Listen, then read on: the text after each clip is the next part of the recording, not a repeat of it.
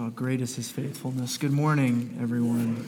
Uh, for those of you who don't know me, my name is Maxwell. I serve as one of the pastoral assistants here. It is a pleasure and an honor to be in God's Word with you this morning. Uh, if you brought a Bible here this morning, uh, you can go ahead and turn in that Bible to page 246. And the Pew Bibles will be in 1 Samuel chapter 24 if, if you brought a copy of God's Word with you here today.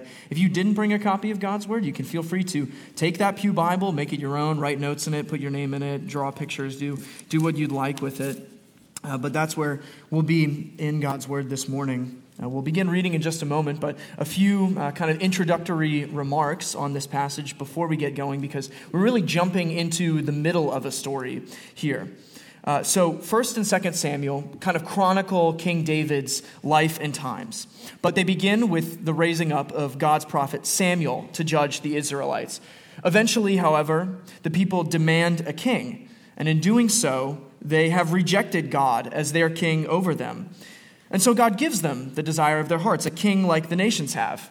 In 1 Samuel 8, we hear that the people want a king so that they'll be like the nations.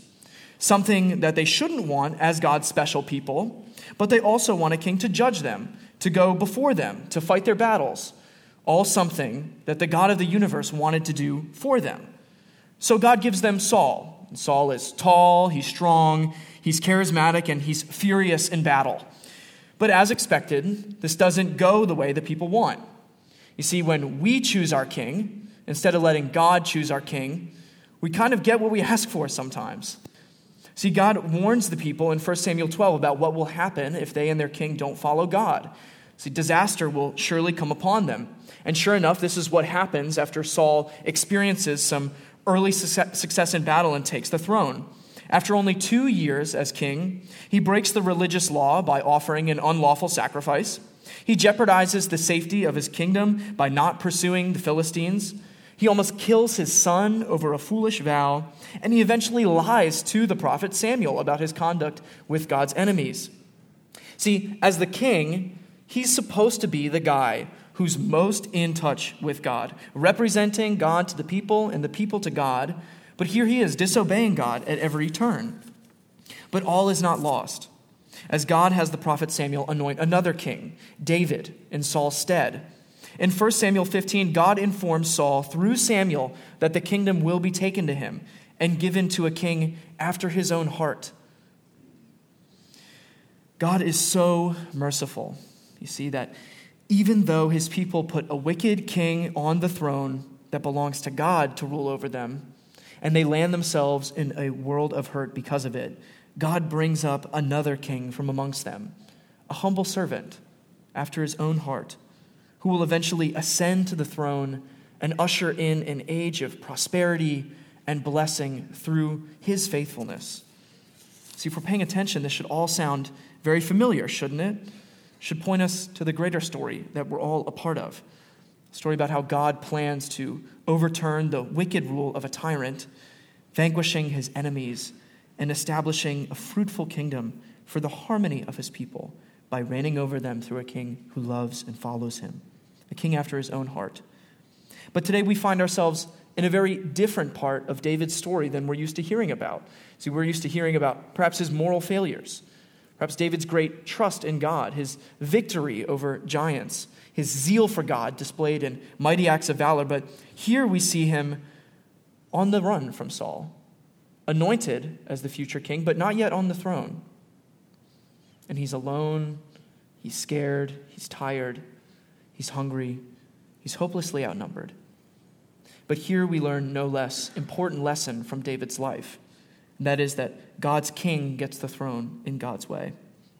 Let's read 1 Samuel chapter 24. When Saul returned from following the Philistines, he was told, Behold, David is in the wilderness of En Gedi. Then Saul took 3,000 chosen men out of all Israel and went to seek David and his men in front of the wild goats' rocks. And he came to the sheepfolds by the way, where there was a cave, and Saul went in to relieve himself. Now David and his men were sitting in the innermost parts of the cave. And the men of David said to him, Here is the day of which the Lord said to you, Behold, I will give your enemy into your hand and you shall do to him as it shall seem good to you. Then David arose and stealthily cut off a corner of Saul's robe. And afterward, David's heart struck him because he had cut off a corner of Saul's robe. He said to his men, The Lord forbid that I should do this thing to my Lord, the Lord's anointed, to put out my hand against him, seeing he is the Lord's anointed. So David persuaded his men with these words and did not permit them to attack Saul. And Saul rose up and left the cave and went on his way. Afterward, David also arose and went out of the cave and called after Saul, My Lord, the king! And when Saul looked behind him, David bowed with his face to the earth and paid homage. And David said to Saul, Why do you listen to the words of men who say, Behold, David seeks your harm? Behold, this day your eyes have seen how the Lord gave you today into my hand in the cave. And some told me to kill you, but I spared you. I said, I will not put out my hand against my Lord, for he is the Lord's anointed. See, my father, see the corner of your robe in my hand. For by the fact that I cut off the corner of your robe and did not kill you, you may know and see that there is no wrong or treason in my hands. I have not sinned against you, though you hunt my life to take it. May the Lord judge between me and you. May the Lord avenge me against you, but my hand shall not be against you. As the proverb of the ancient says, out of the wicked comes wickedness, but my hand shall not be against you. After whom has the king of Israel come out? After whom do you pursue? After a dead dog, after a flea. May the Lord therefore be judge and give sentence between me and you, and see to it and plead my cause, and deliver me from your hand. As soon as David had finished speaking these words to Saul, Saul said, Is this your voice, my son David? And Saul lifted up his voice and wept. He said to David, You are more righteous than I, for you have repaid me good, whereas I have repaid you evil. And you have declared this day how you have dealt well with me, in that you did not kill me when the Lord put me into your hands. For if a man finds his enemy, will he let him go away safe? So may the Lord reward you with good for what you've done to me this day. And now behold, I know that you shall surely be king, and that the kingdom of Israel shall be established in your hand. Swear to me, therefore, by the Lord, that you will not cut off my offspring after me, and that you will not destroy my name out of my father's house. And David swore this to Saul. Then Saul went home but David and his men went up to the stronghold. This is the word of the Lord. Let's pray. O Lord our God, we thank you for your word. Father, we thank you that this is your breath and it comes to us preserved without any mixture of air and in our own language so that we can read it. Uh, Father, we pray that by your Spirit, your word would till deeply in our hearts. God, we pray that our hearts would be fertile soil for the seed of your word this morning, Lord. We pray that you would sow it in us and that the enemy would not steal it from us, Lord, and that the uh, cares of this life would not choke it out, but that this word which you sow in us this morning would produce great abundance of harvest, tenfold, twentyfold, to a hundredfold. Uh, Father, we pray that the words of my mouth and the meditations of our hearts this morning over your word would be pleasing in your sight, Lord God, and that they would result in a growth of true gospel fruit. Father, we pray for any here who have not trusted in this gospel of your Messiah, Lord, that they would turn from sin, that they would see the mercy that Christ extends them, they would repent and trust in Christ for his mercy, Lord, that they may have eternal life in his name. In his name we pray. Amen. Our time in the word this morning will be broken up into three simple points. First, we'll see the kings in the cave, and then we'll see cutting corners, and third, the tables turned. That's the kings in the cave, cutting corners, and the tables turned. Look with me in verses 1 to 3 as we see the kings in the cave. When Saul returned from following the Philistines, he was told, Behold, David is in the wilderness of En Gedi. Then Saul took 3,000 of his chosen men out of all Israel and went to seek David and his men in front of the wild goats' rocks. And he came to the sheepfolds by the way, where there was a cave, and Saul went in to relieve himself. Now David and his men were sitting in the innermost parts of the cave. So here we have David, who's the celebrated hero of Israel at this point in the story. He is the anointed one, he's the rightful king, but he's on the run from the tyrant Saul. See, it didn't take long after David was anointed and became loved by the people for being a mighty warrior that he was no longer safe in Saul's court. To escape Saul's murderous plots, David has taken to living in the wilderness with a small band of 600 warriors. In the earlier chapters of this book, we read that Saul is growing more and more desperate to dispatch David. Saul puts a city of priests, their wives and their children and livestock, to death for helping him, while David and his men in chapter 23 save a city from a band of attacking Philistines. And there we read that Saul was providentially delayed in his pursuit of David by having to address another incursion of Philistine raiders into his territory. But now, back on his trail, Saul, with a very small group of elite soldiers, has tracked David to a small area on the western shore of the Dead Sea, to caves normally used for keeping sheep and their shepherds out of the heat of the day. Now, Saul briefly stops chasing David to relieve himself in a cave. And it's the very cave that David, and likely just a small group of his close and personal friends, are hiding inside of. So notice here the juxtaposition. Here we have Saul on the one hand. He's a murderer, he's a blasphemer, he's a liar, and he's relieving himself. And then we have the true king of Israel, anointed, but not yet exalted. He's hungry, he's tired, He's afraid. He's so far from his kingdom. He's in a place meant for animals when he should be in the throne room. He's in the dark of a cave when he should be in the palace.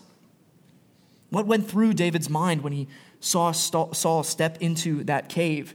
See, David, right, was the one who was used to tracking down lions and bears who had stolen one of his sheep. He would go to his cave and he would kill it. But now David is the sheep. Now, David is the hunted one, and the lion's right on top of him. So, where's David's shepherd?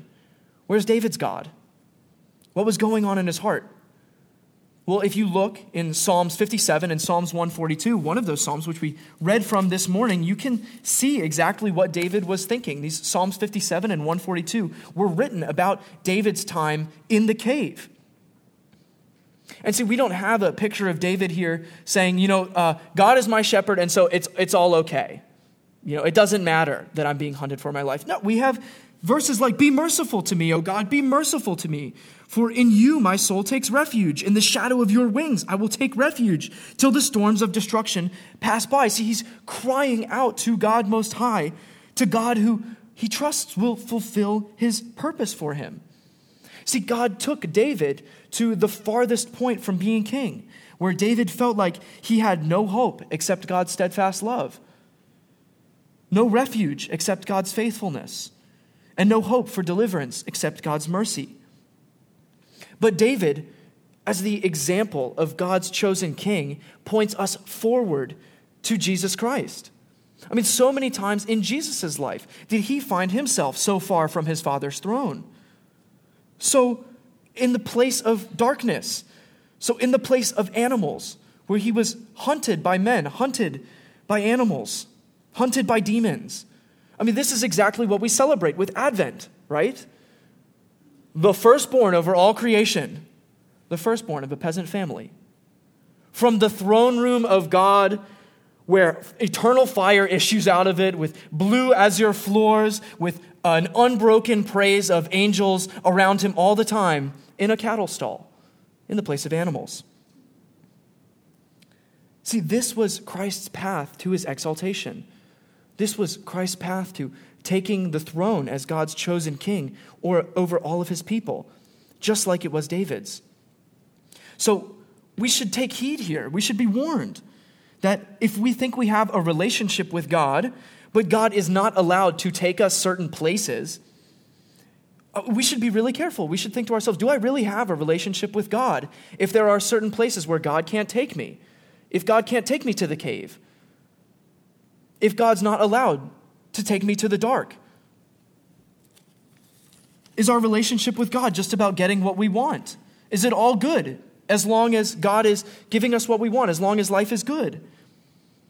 But let me also encourage you, Christian, that being in the dark, being in the cave, victimized, does not mean that God does not love you. And it does not mean that God does not care for you. Time and time again, we see in Scripture that those who go after God's heart often find themselves victims. They find themselves alone and feeling despair. I mean, this shows us that we have to be so careful to interpret God's providences not as barriers to our happiness or moments where God has forgotten how to love us, moments where God is unsure about how to care for us or what's best for us, but rather as testing on our way to our exaltation. See, you might not think that you have a lot in common with King David or if you have a lot of with common uh, uh with Jesus. But let me assure you that you do, because Christ lived the life that you could not live and died the death that you were supposed to ri- that you were supposed to die, and rose from the dead and ascended on high to take his throne over all creation, and anointed you with his Spirit. You also are on your way to your exaltation. You also are on your way at the last judgment to taking a seat with Christ, ruling over all creation. If you're a Christian, you're a future king, a future queen over this. You will judge angels, brothers and sisters. You also are on your way to your exaltation, but you also are hunted by a powerful enemy. We just read that Satan prowls around like a roaring lion seeking for someone to devour. If you thought Saul was bad, Satan is a million times worse. Satan can so utterly deceive you that you think you're hearing from God when you're hearing lies from the pit of hell. Satan can uh, Satan will attempt to destroy you. He will do everything in his power to discourage you. He will do everything in his power to take you from the path to your exaltation. But, brothers and sisters, just like David, just like Jesus, you also have a powerful God on your side who will be faithful to fulfill his promises from you and deliver you Friend, you also have a promise set before you. You have life set before you that if you faithfully follow God, you will get to that throne. Though you be victimized by death and suffering, though you find yourself oftentimes alone and in despair and weak and helpless, you can trust in God's promises that just as He delivered His Christ from death, just as sure as His Christ sits on the throne, you also will be raised from the dead and go into His everlasting kingdom. You see, David seems to be the farthest point away from his kingdom. By all appearances, it looks impossible. Just like by all appearances, it looks like it might be impossible that we really will reign over creation with Christ. But God is still in control. David knows that God's will is what got him to the cave. He knows that it's God's will that gave him victory over Goliath. And it's God's will which will get him to the throne. And David knows that God's king will get the throne God's way. So, because Jesus, as the anointed king, went to that farthest point from being king, he can uniquely comfort and sympathize and provide for his sheep. So, friends, if you find yourself in the position that David is in here, cry out to God for deliverance and mercy. Friend, look to his steadfast love, proved to you in Christ. Friends, lament your sorrows to one another. Study God's promises for you in His Word. Friend, be nourished by them. These promises being yours does not mean that your trials will not hurt and that you will not have to desperately cry out to God for mercy. But it does mean that your Lord and your God can sympathize with you. It means that He's given you friends, He's given you His Word, He's given you deacons and deaconesses and pastors to help you and support you. And it does absolutely mean, Christian, that no matter what you face in this life, it cannot stand in God's way of doing you good by bringing Himself glory. But, friends, with every moment of severe trial and difficulty, there is also an opportunity to sin. And that opportunity to sin tests the intensity and the strength of our trust in God when we feel backed into a corner, when we feel alone, afraid, when things don't go our way, heck, when even things are going our way, there is always the temptation to disobey God. And instead of going God's way to the throne, go our own way. Friends, let's look, let's look closely at verse 4. So remember, David's in the innermost parts of the cave. They see Saul come in, and the men of David said to him, Here is the day of which the Lord said to you, Behold, I will give your enemy into your hand, and you shall do to him as it shall seem good to you. Friends, so David's men see this. They see Saul coming into the cave, and they think to themselves, man, we've got our oppressor in the most vulnerable position possible. They think we are never going to get this chance again. And one swipe of the sword, and all of this can be over. We can stop being hunted like animals. We can go home to our families. We're pretty sure what Saul would do in this situation, like they're saying to David. And so they say to him, Hey, if this isn't the day that God said to you that you would triumph over Saul, I don't know what is. So they said to him, You know, here's the day of which the Lord said to you, Behold, I will give your enemy into your hand, and you shall do to him as it shall good, seem good to you. See, they're so convinced that this is God's will that they just start kind of making stuff up. And who can blame them, right? I mean, if this isn't like God's hand of providence playing itself out in front of their eyes, you know, what is? But, friends, if we read 1 Samuel closely, we'll see that God never told David that he was going to get to kill Saul and in that way would take his throne. But, friends, don't we do this all the time in our lives? I mean, I know I sure do. Sometimes we just kind of start making things up when things get hard, right? We say things to ourselves like, hey, God knows nobody can be sinless all the time, right? God knows I'm imperfect. We say things to ourselves like, hey, you know, let me just get this one and then I'll be really good, right? Like, I'll tithe a lot, I'll spend a lot of good time in devotions, I'll spend a lot of good time in prayer, and I can ease my burdened conscience, and God will forget about my sin.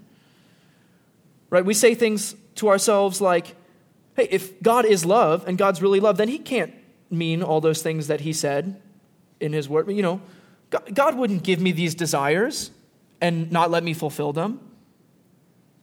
We say things to ourselves like, hey, you know, God, God's good, God will forgive me, and so there won't be consequences for my sin. Friends, we just, these are just lies. We just, we just make them up, right, to ease our burdened consciences. Now, I hope that very few of us have ever been in a position where trusting God was a matter of life and death. But let me submit to you, before you all, that whenever we're tempted to sin, what's on the line is really how much we trust God. I mean, do we believe God? Do we believe God that His way is better? Do we believe God that we're going to the throne and this is the way we have to go? I mean, do we believe God that sin is death? Friends, will you take God at His word and be faithful to your wife? Will you take God at His word and abstain from sexual immorality? Gentle with how you discipline your children, obedient to your parents, even when it hurts. Will you abstain from gossip? When you feel like the, you get the worst end of the deal, will you still obey God? Will you still obey God when it makes you appear weak and vulnerable, when it goes against every fiber of your being that wants that sin so bad, will you still trust God? Sin always tries to creep in and say to us, hey, this is the time to get yours. This is the way that you got to go to get what you want. This is what's going to give you life. This is what's going to bring you happiness. Friends, but David has a different idea. Let's look in verse 5 and the end of verse 4. So David arose and stealthily cut off a corner of Saul's robe.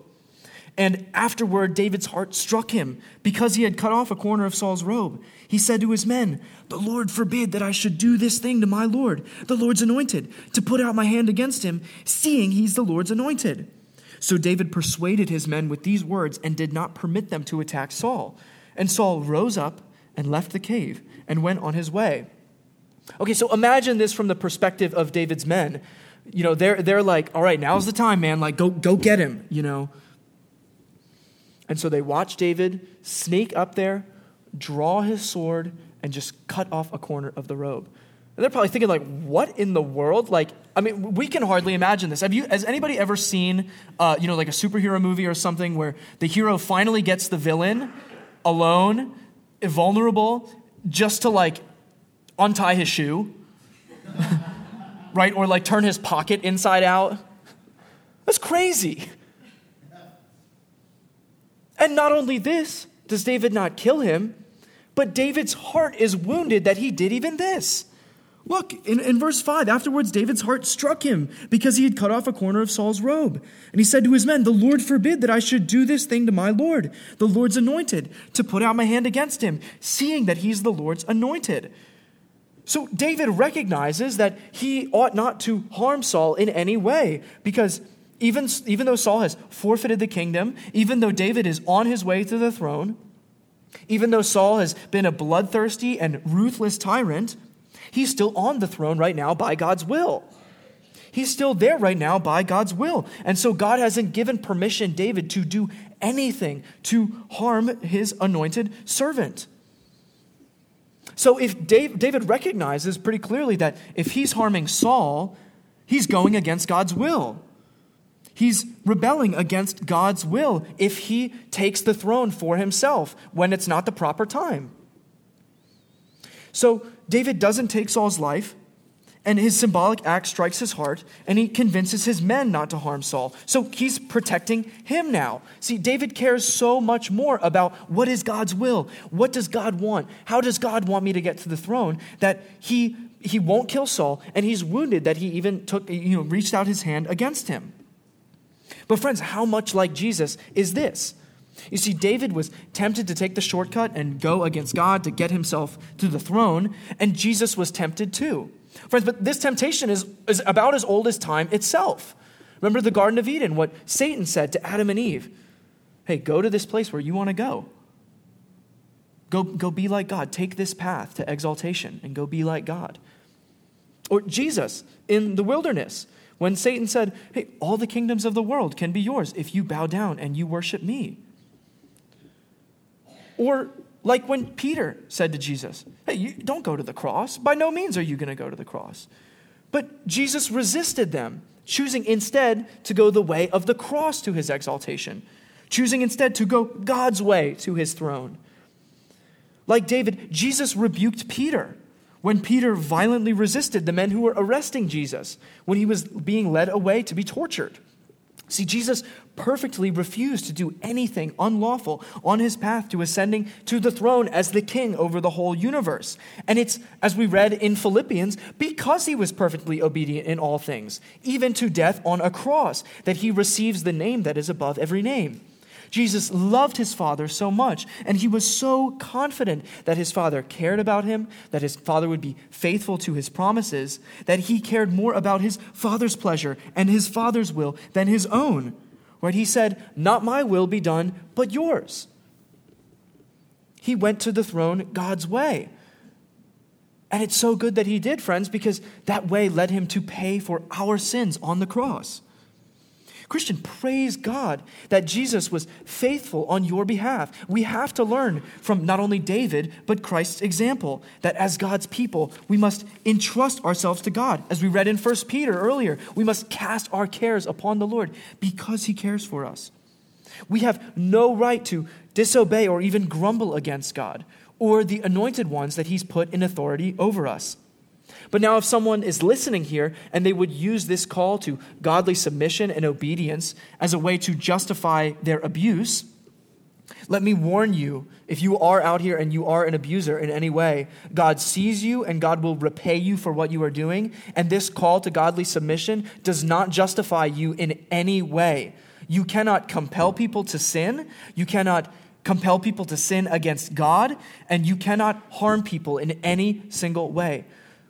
So if you're out here and you're a victim of abuse, do not hear this as a call that you need to just submit to your abuser, that you need to just shut your mouth and be silent, that you need to just take it.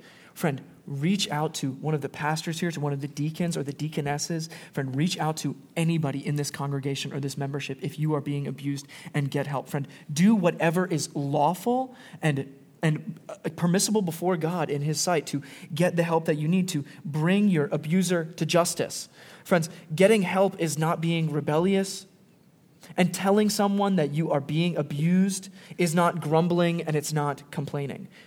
Friend, what I am saying is that hardship and trials, even matters of life and death, are never an excuse for us to sin. And believers, though, are you looking for an unlawful way out of your hardship? Friends, do we grumble and complain against God or against our bosses when we feel unsatisfied with work?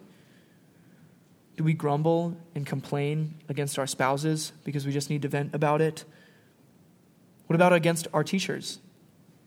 What about against people made in the image of God? Friend, do we take the path of sin instead of the path of the cross? Practicing sexual immorality because abstinence is too hard? Because we're too stressed, sinning because we're too lonely, envying our neighbors' houses, our neighbors' spouses, our neighbors' cars, their wives, their husbands. Friend, you sin against your government or your authorities because it's too bothersome to obey them, because it's too demeaning to respect them. Friend, if your heart strikes you, take heart. A wounded conscience is a sign of the Spirit's work. So look to Christ in deeper faith and deeper repentance now. If you want to be after God's heart, friend, we must go God's way. And remember that because of Christ, you too are on your way to your exaltation, the inheritance of Christ's kingdom. And these works like putting sin to death, denying ourselves, submitting to our authorities out of reverence for Christ are the good works that Christ has given us before time to do. Friend, Christ, as we said earlier, can uniquely sympathize with you in these works. And he's also uniquely empowered you to bear these crosses. He's given you his Holy Spirit. He's given you his word. He's given you his friends. He's given you pastors and counselors. Friend, as David's words convinced his men to submit themselves to God's will, would you let these words convince you to go to your exaltation, God's way? But how do we resist sin and temptation? How do we go God's way? Well, we have to know and love what God has said so that we can discern truth from lies.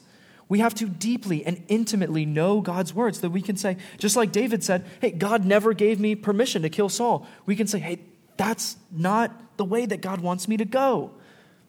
Friends, just like David persuaded and convinced his men with his words, we have to be close enough to each other to confess sin to each other and to say to one another, hey, brother, sister, this way you're going, you can't go this way. Friend, we have to go God's way. How can we walk on this path together? How can we go God's way together? We have to be close enough to each other to say, hey, you're, you're sinning right now. You're, you're sinning. And I know how deeply you, you feel about this. I know how hard this has been. I know how difficult life is for you right now. We need to walk this way together in love. So, having spared Saul's life, David allows Saul to get up and leave. Let's look at point three the table's turned. So now it's David's turn to arise and follow Saul out of the cave. Let's look at how he appeals to Saul. Verse 8. Afterward, David also arose and went out of the cave and called after Saul, My Lord the king. And when Saul looked behind him, David bowed with his face to the earth and paid homage. And David said to Saul, Why do you listen to the words of men who say, Behold, David seeks your harm? Behold, this day your eyes have seen how the Lord gave you today into my hand in the cave, and some told me to kill you, but I spared you. I said, I will not put out my hand against my Lord, for he's the Lord's anointed. So here we see David addressing Saul as the king right? Saul goes and he, goes out of the cave, and David arises and he comes up and he looks down, oh, he looks above, down, uh, you know, down on Saul, and he says to him, My Lord the king, like he's appealing to him as a loyal subject. He bows to the earth and he pays homage to him. He begins to try to be winsome to Saul and say, Look, you know, uh, some told me to kill you. Uh, you you've seen that the, I could have killed you, but I didn't. I spared your life. And then what does David do? Let's, let's keep reading here. In verse 11, he says, See, my father, see the corner of your robe in my hand. For by the fact that I cut off the corner of your robe and did not kill you, you may know and see that there is no wrong or treason in my hands. So he shows him this trophy. He's like, Hey, here's the proof that I don't want to hurt you. Here's the proof that I, I, I, I don't want to kill you. Here's the proof that I am merciful to you. And then he goes on, he, he appeals to this proverb. He says, Hey, you know, uh, out of the wicked comes wickedness, but my hand shall not be against you. He's saying, Look at the fruits of what I'm doing. See that I, I'm not against you, I'm not trying to kill you. I want to show you mercy. And then he, he even goes further to debase himself. He says, After whom has the king of Israel come out in verse 14? After whom do you pursue? After a dead dog, after a flea. See, David's harmless. He's not going to hurt Saul. He's a dead dog, he's a flea. And then he invokes God's justice. Verse 15, he says, May the Lord therefore be judge and give sentence between me and you, and see to it, and plead my cause, and deliver me from your hand. He doesn't take the unrighteous path of dispatching Saul. He says, God is going to get you, God is going to judge between me and you. And how does Saul respond? In verse 16, as soon as David had finished speaking with these words to Saul, Saul said, Is this your voice, my son David? And Saul lifted up his voice and wept. He said to David, You are more righteous than I, for you have repaid me good, whereas I have repaid you evil. And you've declared this day how you've dealt well with me, in that you did not kill me when the Lord put me into your hands. So it's like Saul is finally seeing clearly for the first time in this whole thing. It's like he, he, he's saying, Oh man, I can see it now. I can see it now. You, you are good, and I've been evil. I've been hunting you, and you've showed me mercy. You could have killed me, but you didn't. Uh, but Saul goes on. You know, it's like he evokes another proverb. He says, For if a man finds his enemy, will he let him go away safe? So may the Lord reward you with good for what you've done to me this day. And this should astound us in verse 20. It says, Now behold, I know that you shall surely be king, and that the kingdom of Israel shall be established in your hand. See, Saul knows how this works. As he was king over Israel, he knows that God's king must go God's way.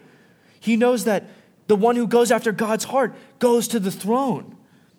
So Saul's like, man, like, look at how obedient you are. Look at how much faith you have in God. Man, you haven't gone the unlawful way. You haven't been unrighteous. So I know that God's going to bring you to the throne. I know that you're going to be king. I mean, he's so confident that David is going to be king that he even asks David for mercy. In verse 21, he says, Swear to me, therefore, by the Lord, that you will not cut off my offspring after me, and that you will not destroy my name out of my father's house. He's so confident that David is going to be king that he asks David to be merciful to him. He can see it as clearly as David is holding up that piece of his robe. Man, you're merciful and I'm wicked. Man, you're good and I'm bad. Man, you're going to be king and I'm going to be deposed. And then our conflict resolves for now. David is good on his promise. He swears this to Saul, and Saul goes home, David and his men up to the stronghold. See, David still has a long way to go to get to the throne. He doesn't have the crown now. But let's not miss this, friends. God's king gets the throne in God's way. And what is that way? It's marked by suffering, it's marked by pain, it's marked by dissatisfaction, by self denial. Friend, but it's also marked by mercy. It's the way of righteousness. Friends, it's the way of godly obedience. Friend, think of how Christ took his throne, the rightful king, hunted for his life, refusing the temptation to ease his suffering to ascend to his throne before the appointed time. Out in the wilderness, out with the animals, in the darkness, with a small band of loyal friends who later deserted him. In the heart of the earth, like David was in the cave, in the grave. But then, he arises. He comes out of the heart of the earth. He comes back from the dead only to arise and step out over us, to ascend on high to his Father's throne and show us what? Mercy, friends. Just like David showed Saul the corner of that robe, Jesus Christ has shown us his hands and his side and his feet and said, Look, I've not sinned against you. Friend, I invoked the Lord to judge between me and you, and I let God avenge himself on me for you. That's exactly what it means that Christ suffered on your behalf. He invoked God's justice on himself. He stepped out of the cave over top of us and said, Look, I could have killed you. I could have delivered you up to hell itself, but I want to show you mercy. I want to show you love. Christian brother and sister, Christ went that way for you. Christ walked the path of total faithfulness amidst suffering to ascend to his throne for you. Not just as an example, but for you so that you can too. This is why he's given us all of these things that we've spoken about earlier. He's given you the perfect testimony of his word, his friends, he's given you pastors, he's given you deacons and deaconesses, he's given you one another, he's given you his very Holy Spirit so that you can go this way, so that you can be you can go to the very grave, you can die and yet live so that you can be victimized by the world, by governments, by societies, by, by demons, by sin, so that you can die and yet live, so that you can go to the grave and yet live, friends. This is the way to your exaltation, to your resurrection. Friend, it's the way of humility and mercy and obedience. So, Christian friends, hope in God's providence. Friend, hope in the resurrection and the consummation of the Messiah's kingdom. Friends, do not hope in this life.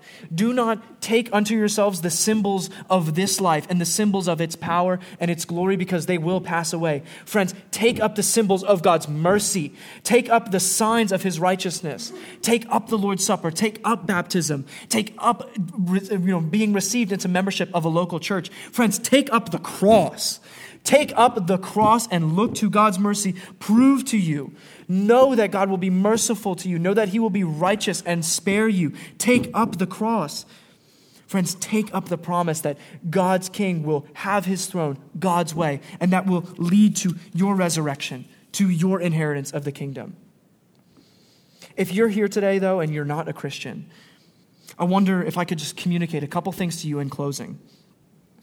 Friend, we all have to understand that because we're all sinners, we do violence to the kingdom of a holy God, and you deserve to die a traitor's death. Friend, just like we can all relate to David, we've all been victimized. We've all found ourselves in the dark, confused about God's providences. We'll all be victimized by death. We'll all go to the grave. But we're all like Saul, too. Friend, you are, if you have not trusted in Christ, a rebel outside of God's will. You're a victimizer a tyrant, you're wicked, you're treacherous, you're a murderer. Friend, you're a hunter of the rightful king. But, friend, Christ shows you mercy. Friend, Christ proves to you his mercy on the cross. He proves to you that he wants to be your king and your God and to deliver you from death. By the very fact that you have this Bible in front of you is proof that God is a merciful God.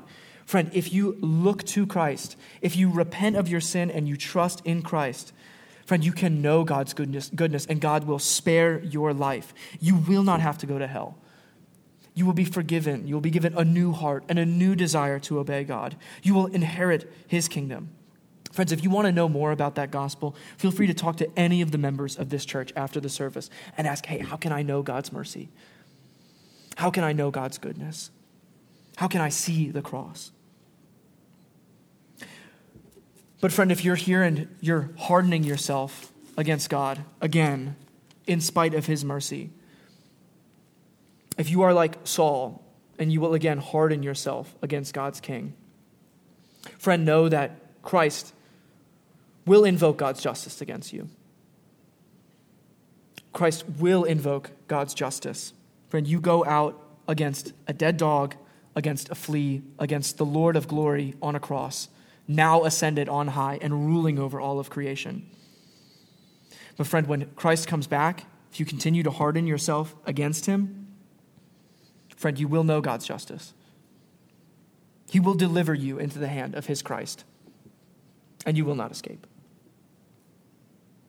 So turn to Christ. Know his mercy. You who struggle on the way with sin, Christian, know God's mercy. Look to the cross. Look to his mercy proved to you. And thanks be to God that he has proved it to us decisively there. Let's pray. Oh Lord, we thank you for your word. Father, we thank you that we can know the way to the throne. Father, we thank you that we have a good inheritance. We thank you that your Christ has ascended on high to be with his Father and that he goes to prepare a place for us. Father, we pray that we would long for that place. We would long to be with Christ, and that we would long to know him more in our lives by repentance and faith. Father, continue to open your word to us. Continue to rain down your Spirit's blessings on us through our hearts.